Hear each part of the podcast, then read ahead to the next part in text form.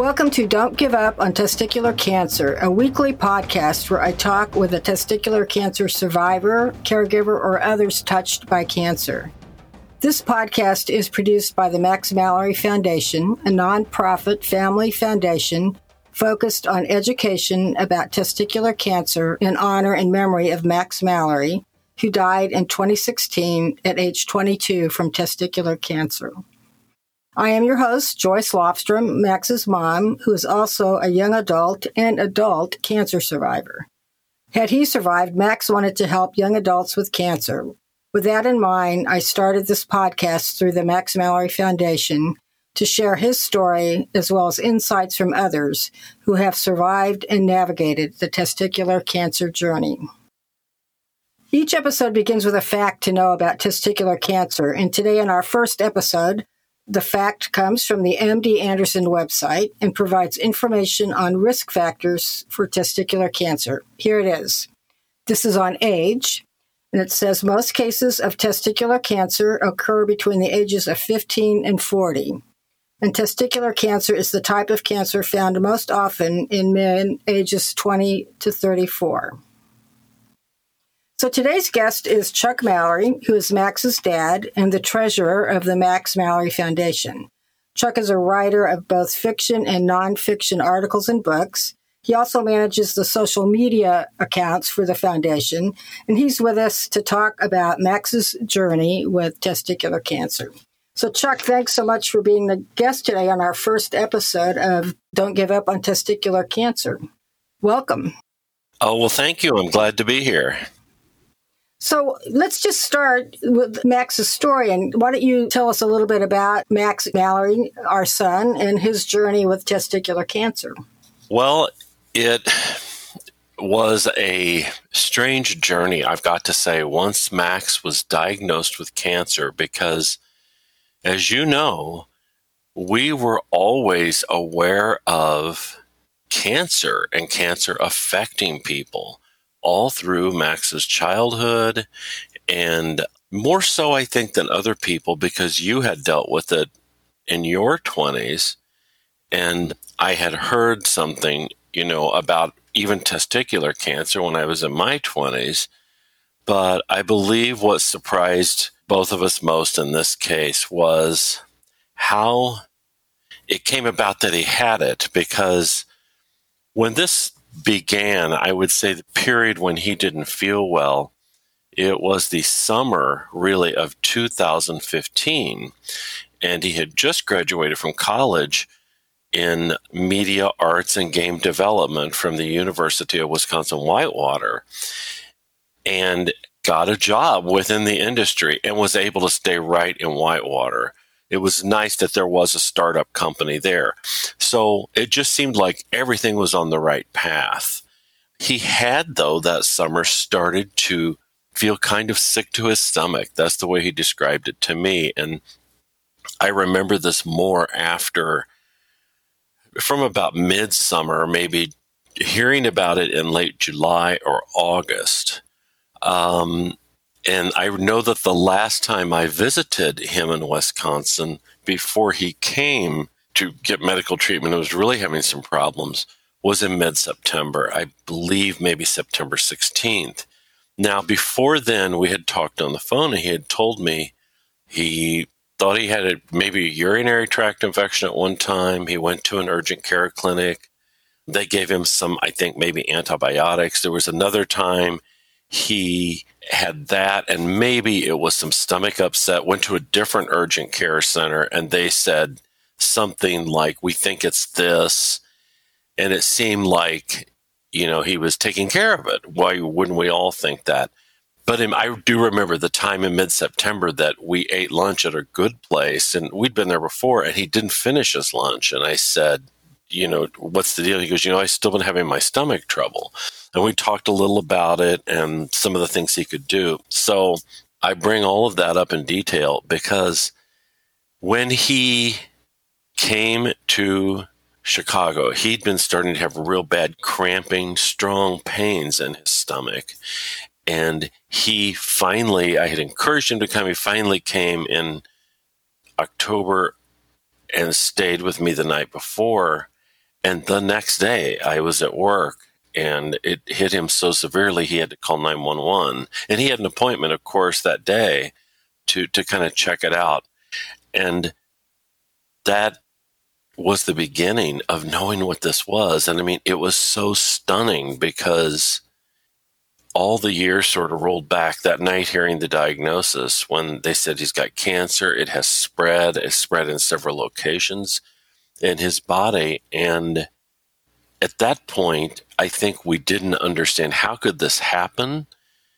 But to find out later on that it was because of testicular cancer and the story of him like we thought we prevented it and how that whole journey happened was startling. He was born with only one testicle, and he, you know, we didn't think as much about it. The doctor said, Hey, this does happen. Let's just see if it descends these first few months. If not, we might have to do surgery and pull that down. And I was terrified about the surgery of on a baby, like nine months to a year old baby. But when he had the surgery, they said, he, there was nothing to pull down. He simply doesn't have the other testicle. He was only born with the one. So, in most people's mind, that would not make them think there was a possibility of testicular cancer. And then it happened. And that's just a big level of awareness that, of course, we want to work on because he did go through so many stages of surgeries and treatments chemotherapy, really fighting testicular cancer when it was a surprise that he had to fight it at all. We never even thought about it being a possibility. I know, and you're right, Chuck, because as you said, we'd been told there was no testicle. And so I, I didn't think about it. I didn't worry about it. And, you know, as we, we reflect on what happened, Neither did any of the pediatricians he saw over all those years because he did go on a regular basis and nobody questioned him having one testicle or what happened to the other one or any of that. And, you know, based on what we know now and talking with other young men who have had a similar situation and diagnosis, it seems like that's a big piece of information to share for any young man that has only one testicle, just to make sure that you know what happened to the other one as you get older. Yes, and this is a focus of what I want, you know, some of the awareness I want to bring about, that part of it. Well, I think that's good because, you know, over all these years, because, you know, we were, he went to the doctor and so forth. And I think it's interesting to me to think about why nobody asked him. And then what do you, as a parent, ask a doctor? What do you say to them? Because I think that's just something, as I just said, but to really be aware of that. And I think you have a really good personal insight on that too, because you had to deal with some of that as a teenager and as you got older. Can you talk about that a little bit? Yeah, it's an interesting sort of two generation story, I guess you could say, except that I didn't have testicular cancer. But what happened gave me some information and maybe not enough information or the right information. So when I was about 13 or 14, I began to be aware, maybe, uh, you know, a year or two earlier, that I had one testicle. And I think it was because entering puberty, and starting to have gym class where you take showers and things like that as opposed to just elementary school recess you know it it just became noticeable. And i remember just thinking oh this is something's not right here. I didn't grow up like our family like saw each other. Some people see their brothers or sisters in the nude or whatever but that didn't really happen in my family. And so one thing about it was i knew that only having one testicle was not normal, although I didn't have anybody to talk to about it. And back in the day, you know, it was the late 60s. You, I didn't, in my family, we didn't talk to our parents about anything. And boys wouldn't talk to your, it'd be your mom probably about your health things. So I thought maybe it will just come down. Maybe that other testicle will just magically appear, which, hmm, you know, it was a, a more innocent time, more ignorant time too. Anyway, it you know, I thought it one day, hey, it, it, appeared. There was a mass there, and it was not really like a testicle. It was softer, but not quite. So I just thought, well, that's weird, but now I have two. And it was when I was about 17, I had a sort of a pain in my side, I guess I would say, of my abdomen and it didn't. I kind of thought it was appendicitis, but wasn't sure. And on my own, I was 17, went to a doctor, and he was examining, and he found out that I did have a hernia, but he was poking around and he said, You also have a hydrocele. And I said, What's that? And we talked about it. And I was more comfortable talking to a doctor than my own parents, believe it or not. But it was a soft mass, a watery mass. It was not a testicle. And he said that has to be removed. And, you know, he explained I just had one testicle, I'd function just fine, etc. So that night I went home and actually told my parents, uh, guess what? I need surgery. Very strange. But see, I had that experience. What's odd about that is it was four years later when I was 21 and I went to see a doctor in Columbia, Missouri, where I was going to college. And, you know, of course, you knew me then. And he said to me, it was like an overall exam, and he said, you there's something here. And he was poking around. It was you know uh, no young guy likes that but it happened. And he said you have something here that's the size of kind of like a shriveled pea.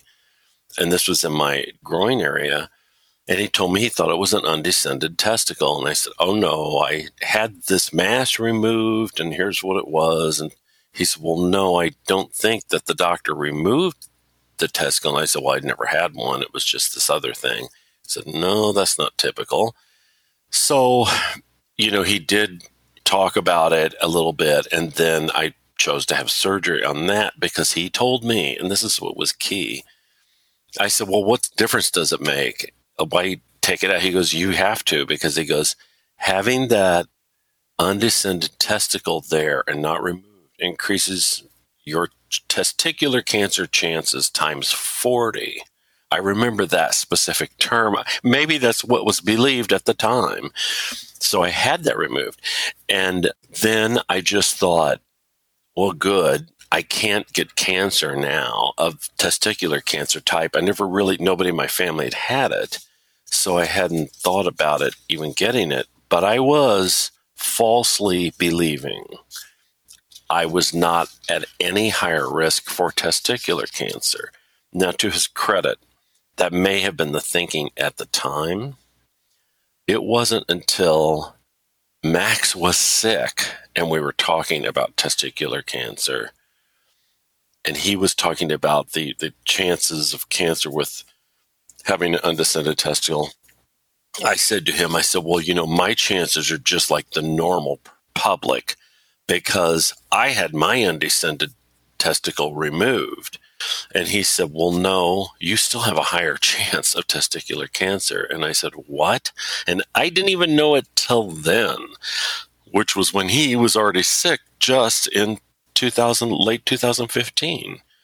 So I had gone to doctors and even in later years, and I had doctors ask me about it. I even had a doctor in the Chicago area, and this was post 2010, who used to always have a student come in when I had my checkup because, and I had given her permission. She wanted to show some of the students that she worked with someone who did actually have one testicle and what that was like but nobody said, Do you know you have an increased chance of testicular cancer? And I think it's something that people should know. There are tests you could take, perhaps, in a checkup that's a little bit above and beyond a regular blood profile checkup. I mean, I didn't even know it. Max certainly didn't. That's the thing that people need to be aware of.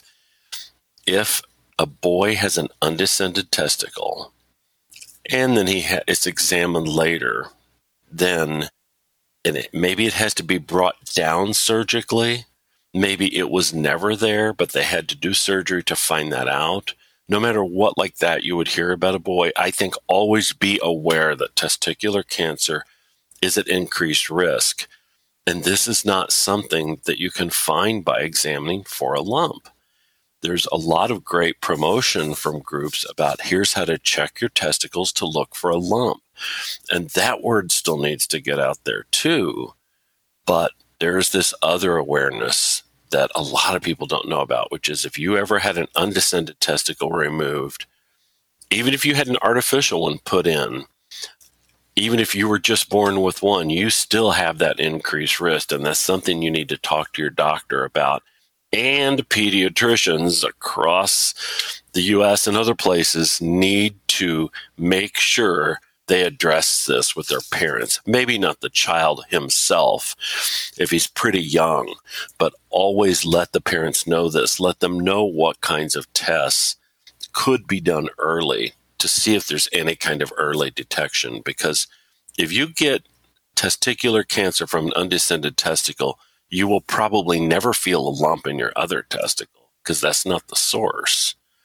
So that's a big area of awareness that I believe the Max Mallory Foundation is going to get out there even more and more. Granted, it's not a big audience, but it's a very crucial audience because these people have never heard this. No, and you're right, Chuck. Uh, and I know in a future episode, we'll talk more in detail about the type of cancer Max had, which was choriocarcinoma. And it was very aggressive uh, in him, and I think by nature it is. But you're right in terms of that undescended testicle in a lot of the literature and I guess awareness building is always, as you said, look for a lump. And there isn't one. And I think Max's symptom of the lower back pain and, you know, the stomach ailments and so forth all contributed to what happened. But it's also uh, symptoms that men, young boys should pay attention to because as we talked about at the beginning, this is a cancer that's most commonly found, you know, at a young age and, you know, one that men just need to be aware of. And it sounds like as well as we know, there is a way to pay attention and hopefully find find out what you, what you can do about it if you only have that one testicle. And I know it's just something that I guess just thinking about with what happened to Max, questions that we could have asked earlier, but that perhaps just to make sure you have all the information, I guess is probably the piece of advice that I want to say as well. Right. And I think advice that I would have for parents that had a child that was had an undescended testicle, whether it was brought down, whether an artificial one had to be put there, is simply to, I believe, say to your son at, you know, they may, if they ask before 11 or 12, fine but bring just bring it up and say, hey, you know, here's something you know we know because we had you since you were a baby, and you know, is this does do you understand this and what this is about? Just to also give them that psychological side of, I can, you know, you can talk about that to me because at some point a boy's going to be in PE class and take a shower or be in sports or something or be at camp and undress in front of somebody else. And if they're comfortable just talking about the fact that they have one testicle or one's, you know, just talking about that whole area, I think it's going to make it much more open for people to say, you know, that if anything is going wrong, like one of them doesn't feel right or, or that sort of thing. And, you know, just open that subject up so that they can talk about it. And if it's a young man, eh, maybe married or not, and you're the spouse, it's okay to ask, like, hey, I remember you telling me about that. Did you, you know, ever look into whether you, you know, what the, the situation was with testicular cancer and possibly getting checked for that? A partner, anybody. Because some people, even as adults, may be in that situation, even their partner, spouse, etc., knows it, but they've never done anything about it or talked to a doctor about it. So it's just a level of awareness that can start out with boys being able to talk about it and then others being able to ask about it, you know, when they're adults. And that's a good point in terms of comfort and with talking about it um, to your family or friends or in the doctor. Uh, and that's a good segue to uh, my next question, which is about the Max Mallory Foundation. And I just want to add that um, I know on the foundation website you've posted many articles about uh, survivors or young men dealing with testicular cancer. So why don't you go ahead and tell us more about the foundation and, and what's going on with it? Well, the Max Mallory Foundation was formed in 2016 after Max passed away. And we've had some good partners helping us. Ironistic designed a really nice website. Everything was done professionally, and we were fortunate to have a law firm donate their time into setting a, the foundation up as a 501c3 organization. So any donations which can be made online at the website are tax deductible. And the whole point is twofold and my focus has been on talking about the type of awareness. There are other organizations that do testicular cancer awareness in general, and the Max Mallory Foundation does it too. But this foundation has a special focus on men born with one testicle or anyone who had an undescended testicle and had to have it surgically changed or maybe hasn't done anything about it just to bring about the awareness that that is still a risk factor. There won't be a lump in almost any cases when it's related to the undescended testicle, but it's still something that needs to be talked with about pediatricians, doctors, if you're an adult, spouses, partners, and something parents of boys in that situation need to be aware of and be able to talk about that's a, a big area of focus. And then in general, and I know that this will be in another podcast, but there's also a focus on cancer of all types in young adults, which is not really a talked about area. It's also something that's been sort of undeveloped and not had a broad base in the past. And interestingly, about the foundation, it, it came about for a good reason. I like to say that Max founded it himself. After he passed away, he'd been saving money for a few months while he was sick because he wasn't having to pay rent. His whole situation, his employer was very generous to continue to pay him even though he was too sick to work. And he'd been saving money, assuming he'd get well. So when I um, began doing, you know, dealing with his money after the whole the whole loss and the, the intense grief, I realized he's had two thousand dollars, and I know he was saving it to spend, not a fortune. But I thought, what can be done with this? And that money became the basis for the start of the Max Mallory Foundation. So it was Max's own money that actually started the foundation. I think that's something really that's very important because um, everyone connected with the Foundation have been very good stewards of the funds. Um, we've had more donations. We've had organizations donate to help, and we'll continue doing the, the good work because through social media and the website and other things that will come up in the future, this is another type of awareness that can really help a lot of people the people that it helps, you know, this is, the kind of help where you can save somebody's life. It would be worth it if it was one person. So that's how the why the foundation is going to keep striving and moving forward and doing everything we can to get another level of awareness out about testicular cancer.